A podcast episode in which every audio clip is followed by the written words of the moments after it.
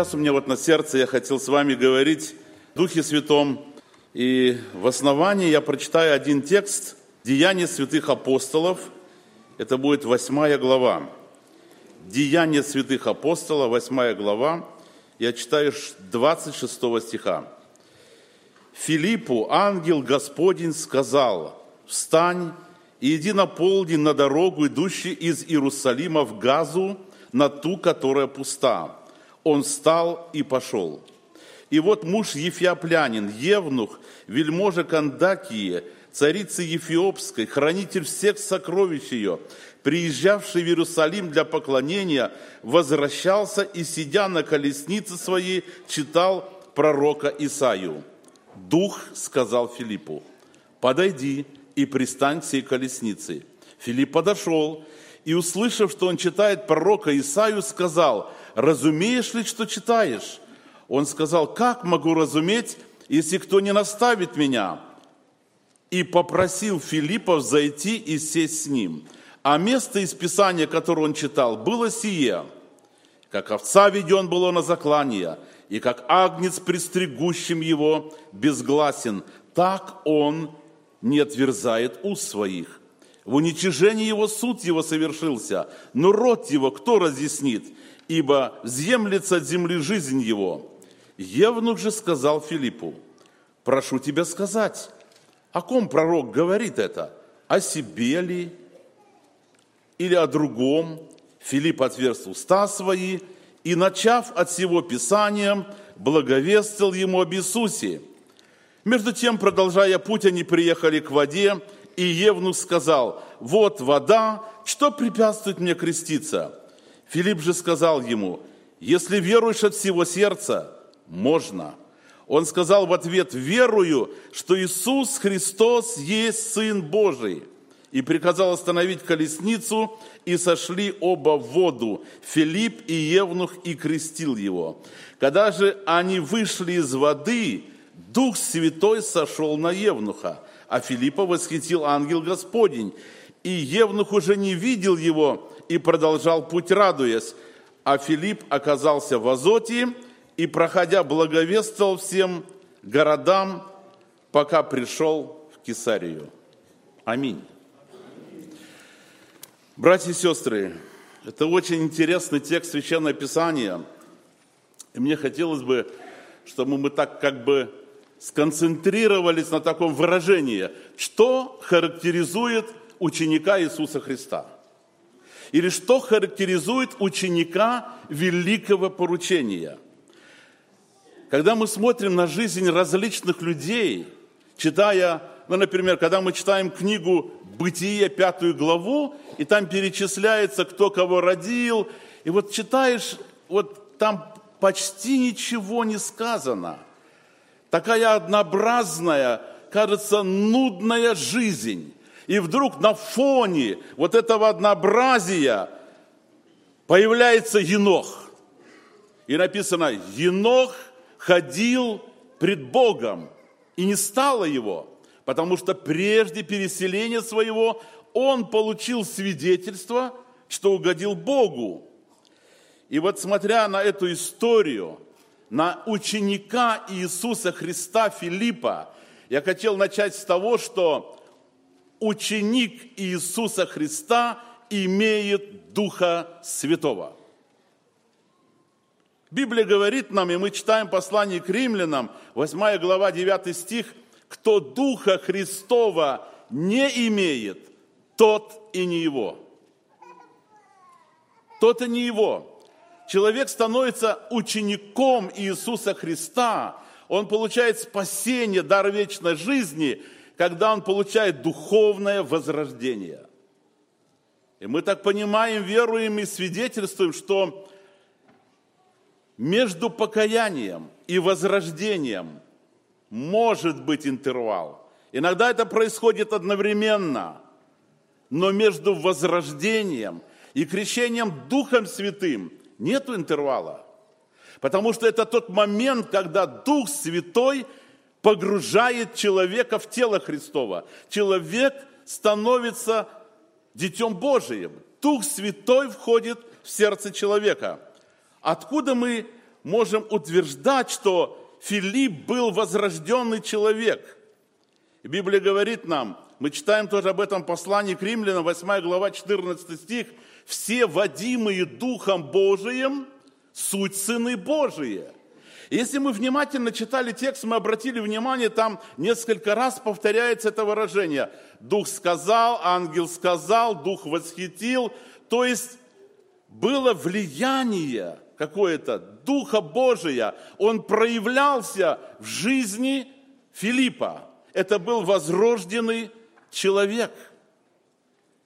И вот это действие Духа Божия было очевидно через вот эту историю небольшую, которую мы с вами прочитали. Библия говорит нам, что в последнее время э, будет тяжкое время, Павел пишет об этом Тимофею, и он говорит, что люди будут иметь вид благочестия, но силы его не будут иметь. И можно подумать, что это за состояние. Они имеют головную веру, они не имеют духовного возрождения. Или что это? И знаете, когда мы смотрим на жизнь некоторых людей, то начинаешь думать, они вообще пережили духовное возрождение. Почему нету явления духа? Почему нету вот этой жизни, о которой говорит Священное Писание? Мы понимаем из Священного Писания, что одолжаемой веры не бывает. И никто не сможет за счет кого-то войти в Царствие Божие. Если у нас благочестивые верующие родители, они молятся за нас. Но если человек не пережил личную встречу с Иисусом, то, о чем говорил Павел, посланник Ефесянам, услышавши слово истины и уверовав в него, запечатлены обетованным Духом Святым. Если этого не произошло, человек не может иметь жизнь вечную. Филипп был ученик – в сердце которого жил Дух Святой. Может, вам знакома эта история, но я хотел закрепить эту истину одной иллюстрацией. Слышал я, что один человек, однажды он был охотник, и в той местности, где он жил, он где-то в лесу нашел маленького львенка. Маленький лев был. Он был настолько маленький, что он выглядел как большой сиамский кот. Он взял его домой, он приручил его. И поначалу люди даже не знали в селе, который, где он жил, что это лев. Но этот, скажем, в кавычках, кот рос больше и больше, и все поняли, что это лев. Но он был ручной. Он его просто приучил. Этот охотник жил один, и он кормил, купал этого льва. И знаете, ну, была просто между ними дружба.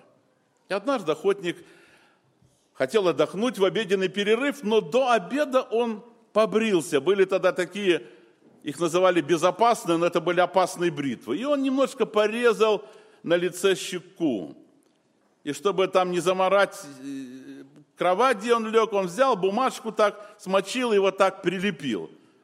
Когда он лег, лев рядом лег, и лев из любви к охотнику лизнул его. Лизнул один раз, лизнул два раза, лизнул три раза, он почувствовал кровь, он растерзал охотника. В нем пробудилось чувство зверя, и он убежал в лес. Вы знаете, некоторые люди не имеют в себе духа. И это очень опасное состояние. Им нравятся верующие люди, они ходят даже на собрания, они поют с одних сборников. Но для того, чтобы стать детем Божиим, нужно пережить духовное возрождение. Человек должен исповедать, что он грешник, покаяться, попросить прощения, верою принять эту истину, что Иисус умер на кресте за него. И тогда он получит прощение и дар вечной жизни. И мне очень хотелось, чтобы мы с этого начали и об этом думали. Второе, на что мы обращаем внимание, что было в жизни Филиппа, он был исполнен Духа Святого. Что это такое? Иногда некоторые люди соединяют эти два понятия, то есть пребывание Духа Святого в сердце человека, если он пережил духовное возрождение, и исполнение Духом Святым. Но это разные вещи. Сначала первое, потом второе. Принять Иисуса – это духовное возрождение. И Писание говорит нам, что тела наши – суть храм Духа Святого, живущего в нас. Апостол Павел напоминал это Коринфянам, потому что они не всегда и правильно вели себя. И он как бы говорит, вы что, забыли об этом? Почему так происходит в вашей жизни? И тогда речь идет дальше об исполнении. Что это такое? Второе, исполнение Духом Святым – это покориться Духу Святому, Его полновластному управлению. И когда мы говорим об исполнении Духом Святым, речь не идет о том, чтобы имеем мы или не имеем Духа Святого. Речь идет о том, имеет ли Он нас – может ли Он нам повелевать? Покоряемся ли мы Его божественной воле? Подвластны ли мы Духу Святому? Подконтрольны ли мы Духу Святому? И это мы находим в жизни Филиппа. Он был ученик Иисуса Христа. Дух сказал, и он пошел. Дух повелевал Филиппу. Он был исполнен Духа Святого. И это очень важно. Вы знаете, об этом не надо просить. Это требование, это повеление для всех возрожденных людей. Вы помните, написано так, не упивайтесь вином, от которого бывает распутство, но исполняйтесь Духом Святым. То есть возрожденный человек, в сердце которого вошел Дух Божий, он должен быть под влиянием Духа Святого. Он живет в нашем сердце, и теперь от нас ожидается подчинение Духу Святому, чтобы Он мог влиять, чтобы Он владел нами. И это очень важный момент. И мы испытываем действие Духа Святого в своем сердце, когда повинуемся и покоряемся Ему. Это как раз тот момент, который делает нас плодоносными, счастливыми, сильными, радостными.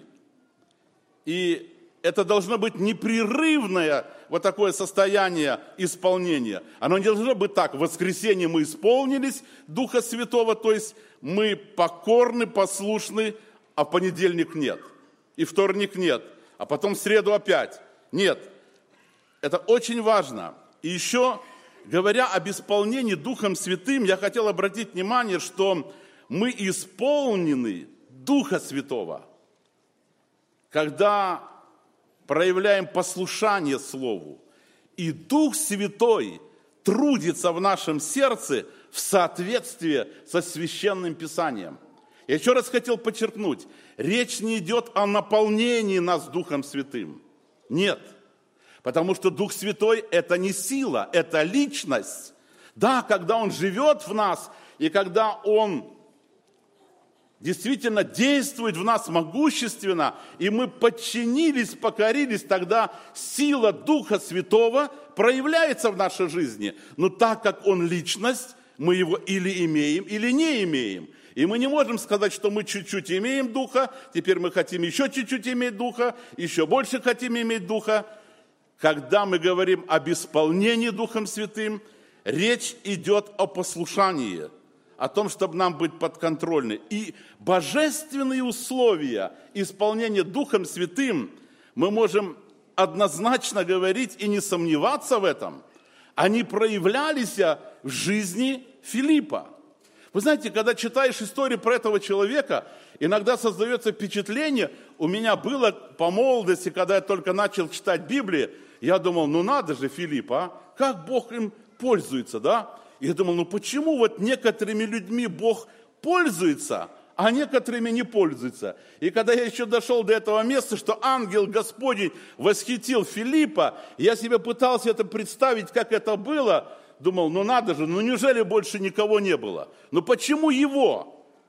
Это был человек, который был в послушании Духу Святому. Я думаю, многими людьми Бог не пользуется не потому, что он этого не хочет, а потому что они не готовы покориться и подчиниться. Но есть еще что-то очень важное, что есть божественное условие и определяет нас, и характеризует нас, как людей, которые исполнены Духа Святого.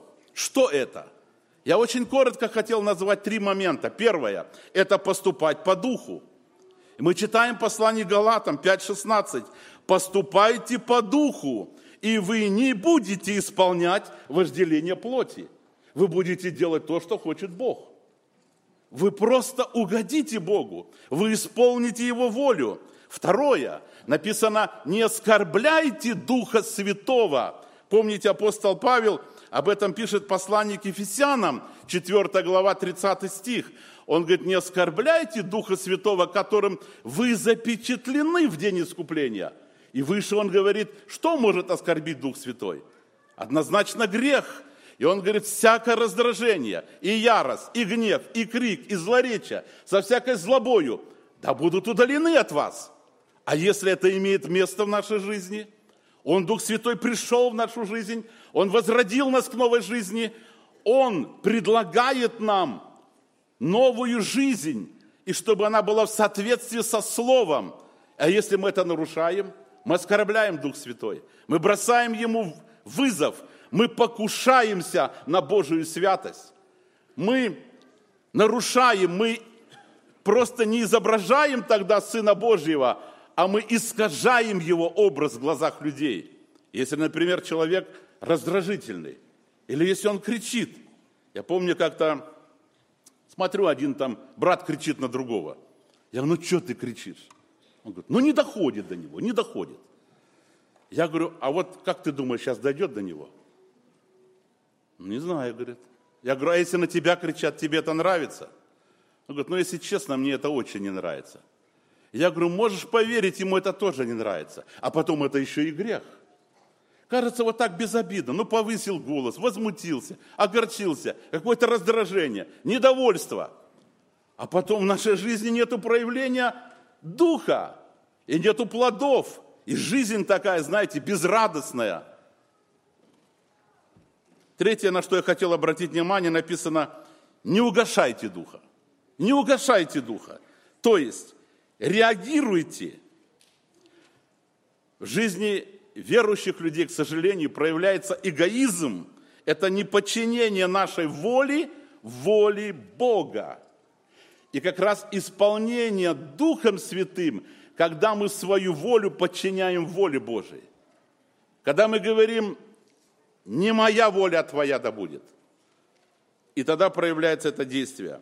И это мы очевидно видим в жизни Филиппа. Мы не знаем, какие у него были планы, мы не знаем, что он делал и почему, но написано, ангел Господень сказал, встань и иди на полдень, на дорогу, идущую из Иерусалима в Газу, на ту, которая пуста. Он встал и пошел он встал и пошел. Что характеризует еще ученика великого поручения? Он Вадим Духом Божиим.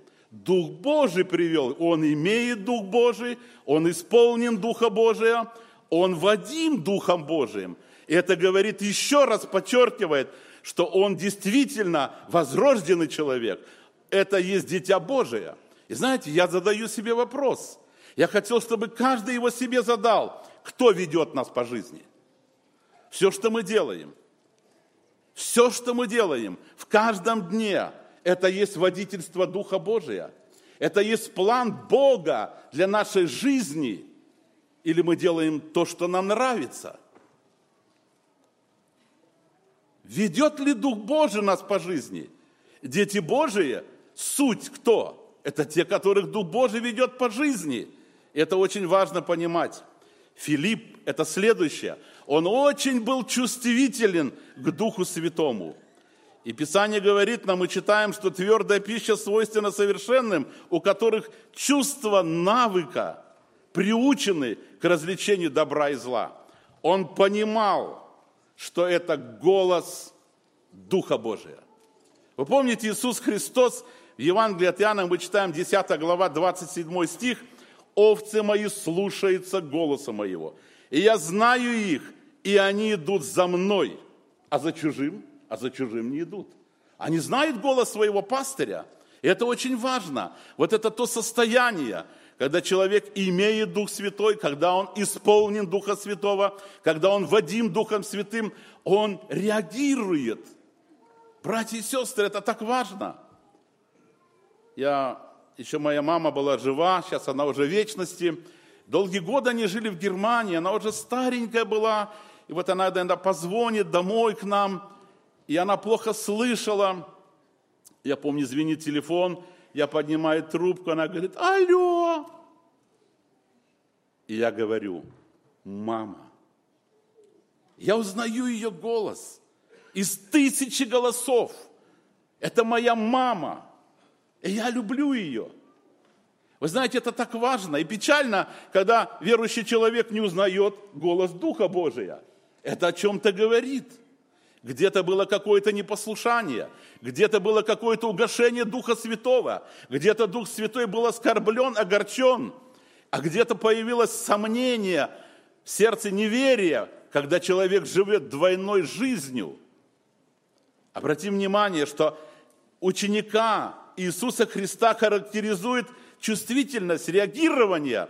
Он понимает голос своего доброго пастыря – и Господь говорит, мои овцы, они идут за мною. Они знают меня, они знают голос мой. И это очень важно. Нам важно проявлять послушание. И когда человек проявляет непослушание, он огорчает, он угошает голос Духа Святого. Дух Святой побуждает раз, два, три. Это может быть побуждает меня попросить прощения у кого-то. Или, может быть, Он побуждает меня сделать какое-то дело доброе. Или Он побуждает меня засвидетельствовать кому-то об Иисусе Христе. Раз угасил, два угасил, три угасил, пренебрег, оскорбил Духа Святого. И знаете, что Писание говорит? Не вечно Духу Божию быть пренебрегаемым человеками. Человек, который, будучи обличаем, ожесточает выю свою, внезапно будет сокрушен. И не будет ему исцеления. И потом некоторые говорят, а меня дух не обличает, а Бог мне ничего не говорит, а может это и неплохо. А Господь говорит, я молчал, а ты подумал, что я такой же? И забличу тебя, найду на тебя. Это огромная ответственность, братья и сестры. И я хотел бы, чтобы мы вот на это обратили внимание. Какое благословение, когда мы проявляем послушание Духу Божию. Я помню, один брат-служитель делился со мною, и говорит, как-то на служение подошла одна сестра в воскресный день и говорит, знаете, вот муж такой плохой, такой плохой, похоже, он скоро отойдет в вечность. Пожалуйста, посетите его, у него есть побуждение, он хотел с вами поговорить. Хорошо, сестричка, приду. Понедельник там что-то он не мог, думает, ну неделя длинная, пойду еще. Вторник вдруг там кто-то умер, надо было организовывать похороны, потом еще что-то, еще что-то. И так пролетела неделя. Один день забыл, а уже суббота, уже 10 вечера, а знаете, и он потерял покой. Дух обличает. Дух Божий начал работать и говорит, ну ты же обещал, ты же сказал, что ты придешь. Думает, ну Господи, ну уже поздно, ну уже сил нет, да я уже не справлюсь за рулем сейчас. А знаете, а Дух Божий ему говорит, у тебя столько братьев в церкви, позвони кому-нибудь. Да кому я позвоню, да согласятся ли? И знаете, Дух Божий прям ему говорит, кому позвонить? Он звонит этому брату, он говорит, да я с радостью тебя повезу. Говорит, конечно, говорит, если нужно. Ну, поехал. Приехал туда, и знаете, действительно надо было. Этот человек, у него что-то было на сердце, он хотел это привести в порядок. И они молились, и он это открыл, принес свет. И этот больной, умирающий получил мир и радость. Знаете, когда этот брат мне рассказывал, он говорит, как я был рад, что я поехал. Но это не конец истории. На другой день, говорит, воскресенье уже теперь следующее, рано утром, опять звенит телефон. Поднимаю трубку, это жена вот этого больного. И она говорит, сегодня ночью Господь моего мужа забрал к себе. И говорит, я подумал, а что бы было, если бы я просто пренебрег, угасил, проявил бы непослушание – как Бог будет мной пользоваться дальше. Это ж так важно, друзья. Вы знаете, есть моменты, которые трудно даже объяснить. Иногда Дух Святой, Он просто призывает нас к тому, чтобы мы попросили прощения. Мы можем оправдываться. Я помню одну историю, вероятно, вы ее знаете, извините, если повторю для вас ее. Может, не все ее слышали. Работая на шахте однажды, получилась очень некрасивая история. Я беседовал с одним человеком, я тогда уже был помощник пресвитера. И так получилось, что я как-то выкрутился, схитрил, скажем. И я ему дал так понять, как я хотел, чтобы он понять. Ну, скажем так, это не была наглая ложь, но это было нечестно. Поначалу я себя оправдывал, и когда я уже на автобусе ехал домой после работы, Дух Святой начал работать в моем сердце. Знаете, я пытался объяснить это. А Дух Святой мне ясно сказал, что я должен попросить прощения. И я говорил, Господи, ну как я это сделаю? Ну, может быть, я вот тебе помолюсь, ты же это слышишь, это же достаточно. А если я скажу, и будут все говорить, ну вот, обманщик, верующий человек, оказывается, он обманывает. И знаете, я спорил, прибирался, но я потерял покой. У меня не было ни аппетита, у меня не было ни радости, мир был потерян. Я искренне каялся, просил у Бога прощения и ждал другого дня, чтобы на работе попросить прощения этого человека. И Господь мне помог, я действительно встретился с ним. Я сказал ему, его звали Геннадий, я сказал, Гена, пожалуйста, ради Бога прости. Вот помнишь, мы вчера говорили, и я сказал неправду. Когда, говорит, ну вот в этой ситуации. Да это же не есть обман. Нет, я говорю, это было, я выкрутился, я дал тебе понять так, и это неправда. Прости ради Бога. Он говорит, да ладно, дыши глубже. И я начал глубже дышать, вы понимаете, правда же? Действительно, вот начал глубже дышать, но потом на другой день я приезжаю на работу, смотрю, вся бригада встревожена. Я говорю, что случилось?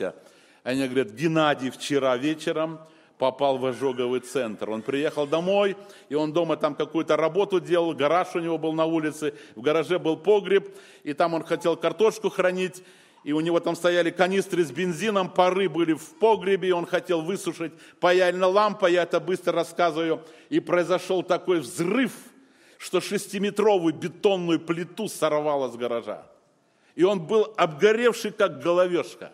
И он говорит, в ожоговом центре вряд ли выживет.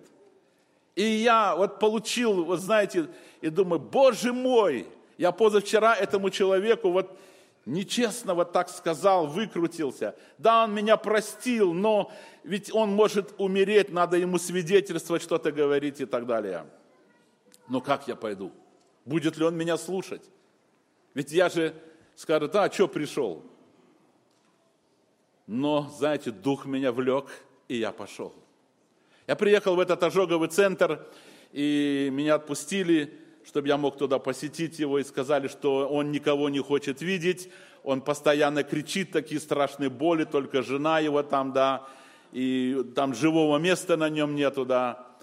И я попросил там дежурного врача, и медсестру там, не знаю, я говорю, пожалуйста, попросите, скажите, что пришел его соработник, мне очень надо его увидеть, скажите, что меня звать Франц. Она пошла, Потом идет назад, смотрю, у нее такой удивленный вид. Она ко мне подходит. Я говорю, что он сказал? Она говорит, вы можете идти. Я говорю, хорошо. Она говорит, он сказал, что вы святой человек. Знаете, я помню, я поднимался по лестнице на второй этаж, я шел и плакал. Я знал, что я не святой человек. Но он сказал, что вы святой человек.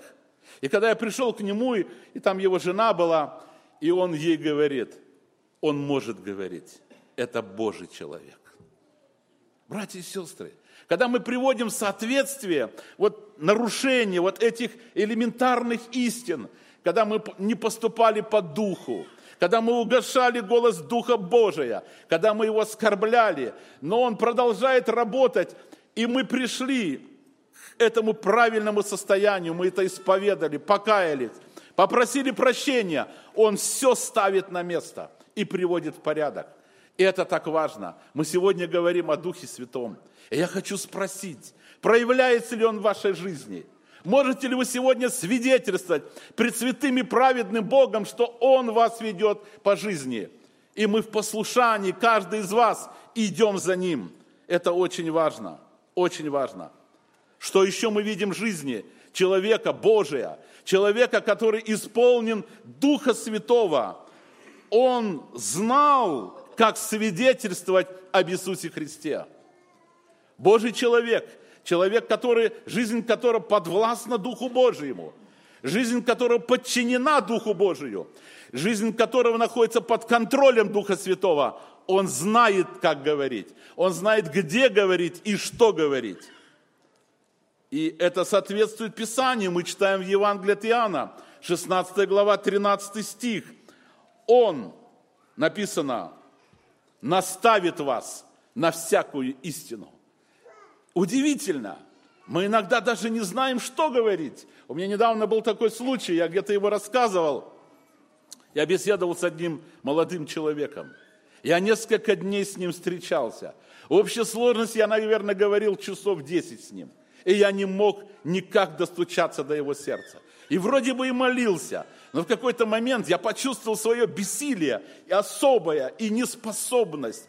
И я просто, он сидит напротив, и еще был один брат, и я взмолился, я сказал, Боже, может быть, я неправильно как-то подошел к этому вопросу. Дай мне Твое Слово. Дай то Слово, которое коснется его сердца. И я не могу. Я не могу.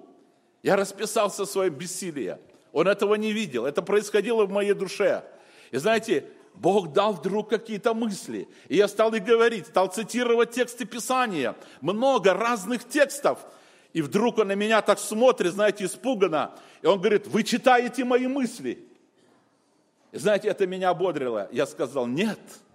И я не ясновидящий, я не могу читать мысли. И есть Бог, которого я попросил, чтобы Он сказал тебе и достучался до, до твоего сердца. Это делает Дух Божий. Когда мы идем под контроль Духа Божия, и Он совершает великое, и Бог послал сокрушение в сердце этого человека. И я понимал, что это сделал не я. Я никого не могу покаять. Я не могу это сделать, но это может сделать Дух Божий, который проникает, написано Слово Божие, оно живо, оно действенно, оно проникает до разделения составов и мозгов и судит помышления и намерения сердечные.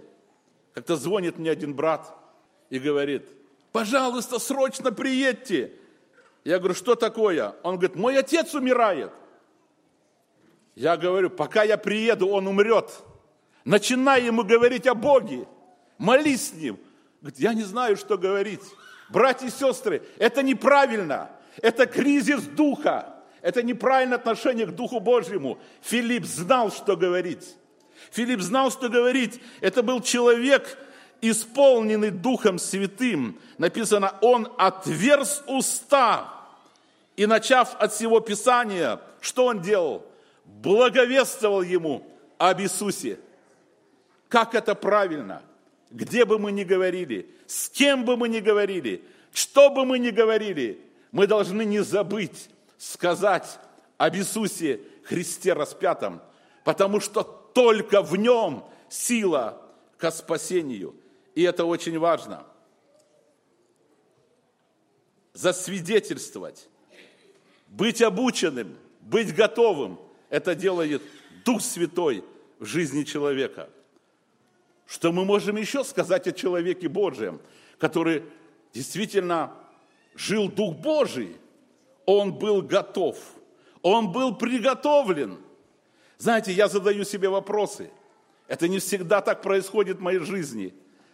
Может быть, и вашей жизни. Я не знаю, братья и сестры. Я не знаю всех ваших обстоятельств, но я хотел спросить, братьев-водители, у вас в машине есть Новые Заветы? У вас есть Евангелие? Если вы встретитесь с человеком, вы приготовились, чтобы дать им трактат, Новый Завет.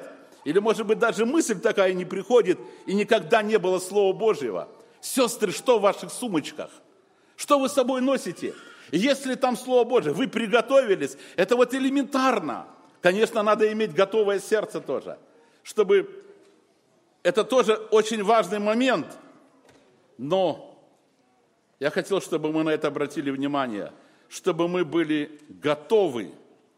Что еще характеризует человека Божия? Он проповедует всю волю Божию. Вы знаете, Филипп не бросил этого человека на полдороги. Он открыл уста, благовествовал ему об Иисусе. И, конечно, мы не знаем всего разговора, но по направлению разговора мы поняли, что этот человек принял Иисуса. Принял Иисуса. И Филипп не оставляет этого человека, он наставляет его, он ведет его дальше. Это делает Дух Божий через исполненного Духа Святого человека, и он приводит его к воде. И Евнух говорит, а вот вода, а что препятствует мне креститься? И он говорит, если веруешь от всего сердца, можно, можно. Это есть вера от всего сердца. Вы знаете, я не понимаю иногда верующих людей, которые, когда их иногда спрашивают, вот, например, в семье верующие, родители, отец, мать, ребенок захотел принять крещение.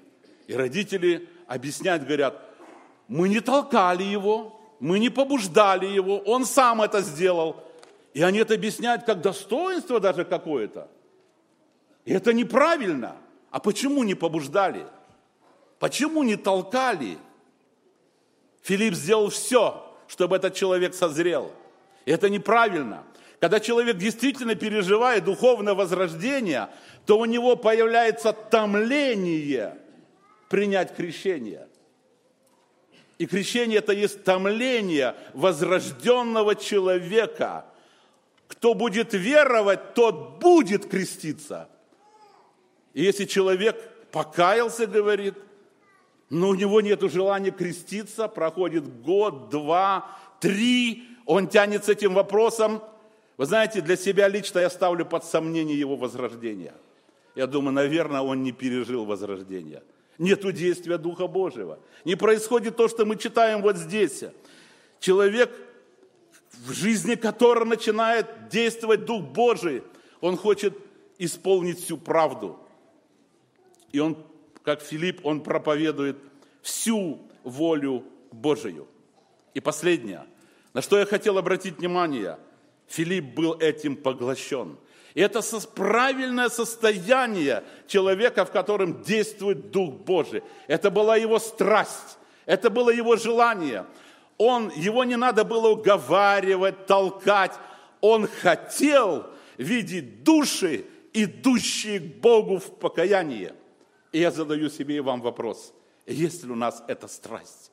Есть ли у нас это желание? Хотим ли мы видеть людей, идущими к спасению? Есть ли у нас это переживание? Я помню, тоже работая на шахте, у нас был один человек, который ближе к пенсии, хотел, когда пойдет на пенсию, он купил себе дачу, и он хотел заняться, ну, этой дачей. Он никогда это не делал, он спрашивал у всех – как огурцы сажать, как помидоры сажать и все такое, изучал, читал много, и вы знаете, он только об этом говорил. Он был этим наполнен буквально. Он там изучал, работал, действительно очень усердно. И однажды мы сидим в нарядной, нас было человек 15, и начальник наш участка обращается к нему и говорит, Юрий, а он сидит, молчит. Юрий, а он молчит. Он говорит, Юрий, и горный мастер говорит, он не слышит вас, он на даче. У него тяпка в глазах мелькает, говорит. Вот чем он поглощен, вот чем он наполнен. Братья и сестры, вот это состояние, когда у нас есть желание засвидетельствовать людям об Иисусе. И вот в Азоте появились люди, которые готовы слушать. А кого, кого ангел должен восхитить, если не Филиппа? Конечно, вот он человек, который ищет людей, который ищет возможности, жизнь которого подчинена Духу Божию. Он покорен Духу Божию. Он желает спасения людей. Это сердце очищенное. Это сердце подвластное Духу Божию. Это сердце, в котором не оскорбляется Дух Святой. И ангел Господень, мы читаем, восхитил его и Евнух уже не видел его. Он, конечно, продолжает путь, радуясь, а Филипп оказался в Азоте. Что он там делал? Проходя, благовествовал всем городам, пока пришел в Кесарию. Я хотел бы, братья и сестры, чтобы мы проверили свое сердце. Хотим ли мы этого? Желаем ли мы этого? Есть ли у нас вот сердце это. Это же повеление Господа. Это то, что Он хочет. Когда Иисус молился первосвященческой молитвой, читаемой в Евангелии от Иоанна, 17 главе, Он сказал своему отцу, «Отче, я исполнил дело, которое ты поручил мне». И что Он сделал? Он сказал, я передал им Слово Твое. Я передал им Слово Твое. Братья и сестры, какая наша задача церкви? Прославить Бога на земле. Чем? Жизнь освящения. Это жизнь, подчиненная Духу Божию. И свидетельством об Иисусе, что Он сотворил в нашей жизни людям. Передать это слово, передать эту истину. Это характеризует людей, в жизни которой есть Дух Божий, жизнь которых исполнена Духа Божия, они реагируют, они чувствительны, они послушны, они знают, что говорить, потому что Дух Божий это говорит. Это великое благословение. Я не знаю, как вы себя чувствуете, братья и сестры. Я много проверял свое сердце в эти дни, много молился. Кто-то мне говорит, может, и спать не хотел. С одной стороны, да, смена времени и так далее. Но я могу вам свидетельствовать. Дух Божий поднимал меня. Я вспоминал разные моменты в своей жизни. Я старался приводить что-то в порядок пред лицом Господа. И я говорил, Господи, я должен говорить о Духе Божьем. И, вероятно, мне предложат проповедовать. И я не хочу изображать эту силу. Я хочу ее иметь. Я хочу, чтобы это ты сделал. Я хочу, чтобы ты мотивировал людей, чтобы ты зажигал их сердце, чтобы ты помог каждому увидеть свое состояние – и рассуждая об этом, Бог мне показывал мое сердце. Вы знаете, что говорит Писание? Чтобы мы взирали на начальника совершителя веры. Говоря о том, что Дух Божий вошел в нашу жизнь, я хотел этой мыслью закончить. Павел говорит, вы же куплены дорогой ценою. Вы посмотрите на цену, которая заплачена, чтобы вам стать храмом Духа Святого – это же трудно себе представить эту цену. И Библия говорит, взирайте на начальника и совершителя веры. Писание учит нас, чтобы мы помышляли о претерпевшем такое над собой поругание от грешников. Зачем? Чтобы нам не слабеть и не изнемочь душами нашими. Душа может ослабеть, когда мы перестаем об этом думать. Должно быть просто осознание того, что произошло. Когда я служил в армии, это было на Дальнем Востоке, мы были прикомандированы там к морской пехоте, и мы были в Страйбате, но этот Страйбат был прикомандирован к морской пехоте. Строили там дома, и как-то построили один большой девятиэтажный дом для офицеров. И я там должен был остаться, дежурить, я там должен был налаживать вот автоматизацию лифта там и так далее, это длинная история. Но лифт нельзя было запускать, надо было ходить пешком. И многие офицеры хотели посмотреть ту квартиру, в которой они будут жить. И знаете, был такой день, я целый день бегал, то на седьмой этаж, то на восьмой этаж, то на шестой этаж, я просто устал. И я помню, я лежал там в коптерке, без фуражки, ремень снял, гимнастерка расстегнута, лежу на кровати, слышу стук. Можно? Я говорю, да. Можно посмотреть квартиру? Я говорю, как я устал. Как мне все это надоело уже. И слышу голос, сынок. Думаю, сынок? Я поворачиваюсь, смотрю, стоит генерал-майор. Я вскочил, так точно, товарищ генерал! Я понял, кто стоит передо мною. Но это просто человек. Он меня обнял, сказал, я понимаю, что ты устал, ну пойдем посмотрим и так далее. Братья и сестры, Бог вошел в нашу жизнь. Наше тело стало храмом Духа Святого. Неужели мы будем его огорчать?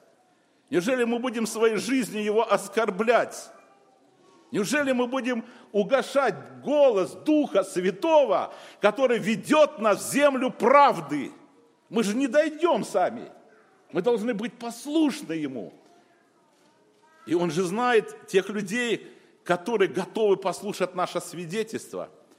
И поэтому давайте мы посмотрим на жизнь вот этого ученика, которым пользовался Господь. Давайте мы приведем в соответствие, где это нужно, свою жизнь. И может быть кто-то должен сегодня сказать, Иисус, прости меня, помилуй меня, я не слушал тебя, я даже не думал о том, что я же просто жил и живу, что мне нравится, то и делаю. А я не думал о том, что ты хочешь мне повелевать, и я должен творить твою волю, а не свою волю. Может быть, кто-то сейчас побуждаемый Духом Святым к покаянию. Друзья, давайте не угасим голос Духа Святого. И последнее я хотел сказать, знаете, как-то там приехала одна группа гостей. Они были из Германии, и там был один пастырь, он был сын служителя. И теперь, когда он вырос, он тоже стал служителем. И он рассказал нам такую историю. Он говорит, я, будучи в подростковом возрасте, вел двойную жизнь. Мой отец об этом не знал. Мой отец меня очень сильно любил, и он думал, что у меня все нормально. Но я лукавил, хитрил, мы воровали, мы вели нечестную жизнь, нас приводили в Дом Божий, а потом мы такому ходили, и мы умудрялись во время служения, пока шло служение, мы умудрялись такими же подростками, как я, обворовывать один магазин, супермаркет у них там был, и это у нас очень хорошо получалось. И мы катились все дальше и дальше и дальше. И однажды, говорит, когда мы в очередной раз с друзьями во время служения собрались опять обворовывать этот супермаркет, говорит, там, оказывается, уже все это знали, ждали нас. И когда мы выходили, нас поймала полиция, говорит. Нас поймала полиция. И говорит, самое больше, что я боялся, встретиться с отцом. Я представлял, какую боль я принесу отцу, если он узнает, что делал его сын. И я, говорит, буквально врал, говорит. Я выкручивался. Я называл другие фамилии. Я хотел оттянуть хотя бы на время вот эту встречу с отцом. И люди там возмущаются, говорят, да куда смотрят родители? Да что это такое? Это усугубляло боль его сердца. И он думает, ну, отец не придет в магазин. В этот магазин отец не ходил. Но в этот раз, после служения, он говорит, я не знаю почему, это сделал Бог. И когда вот мы стояли в фойе этого огромного супермаркета, вдруг автомат, открываются автоматические двери, и на пороге стоит мой отец. И когда отец посмотрел на эту картину, полицейские стоят, подростки эти и его сын – его держат с двух сторон двое полицейских. я увидел, говорит, страшную боль на лице своего отца. Отец все моментально понял. И говорит, и мне было больно и стыдно. Я не знал, что делать. Я обдумывал, принимал решения. И, наконец, я созрел. Я рванулся из последних сил, вырвался из рук полицейских и побежал к отцу. Я не смел смотреть ему в глаза. Я просто подошел к отцу, и я лицом уткнулся в его грудь и начал горько-горько плакать. Мне было так стыдно, говорит. И я принес такую боль своему отцу. И вдруг я почувствовал, говорит, что руки отца легли на мои плечи, а я плачу. Я сокрушаюсь. И по мере того, как я плакал, сокрушался, я, отец меня все сильнее, сильнее, сильнее прижимал к себе. И тогда я решился. Я стал медленно-медленно поднимать свое лицо, говорит. И когда я встретился глазами с глазами моего отца, я понял, я прощен. Я прощен. Друзья, может быть, кто-то должен это тоже сделать. Может быть, вина и грех и непослушание уже настолько разорвали отношения с Богом, что лицо поникло, и мы давно не смотрели в глаза Отцу Небесному. Нам стыдно, очень стыдно, но нету другого пути. Восстановление отношений. Нужно посмотреть на распятого, и мы увидим очень много. Мы увидим весь ужас греха, но мы увидим и другое. Мы увидим божественную любовь, которая привела его на крест. И он хочет нас помиловать, каждого. Он хочет простить виновного. Он хочет восстановить отношения.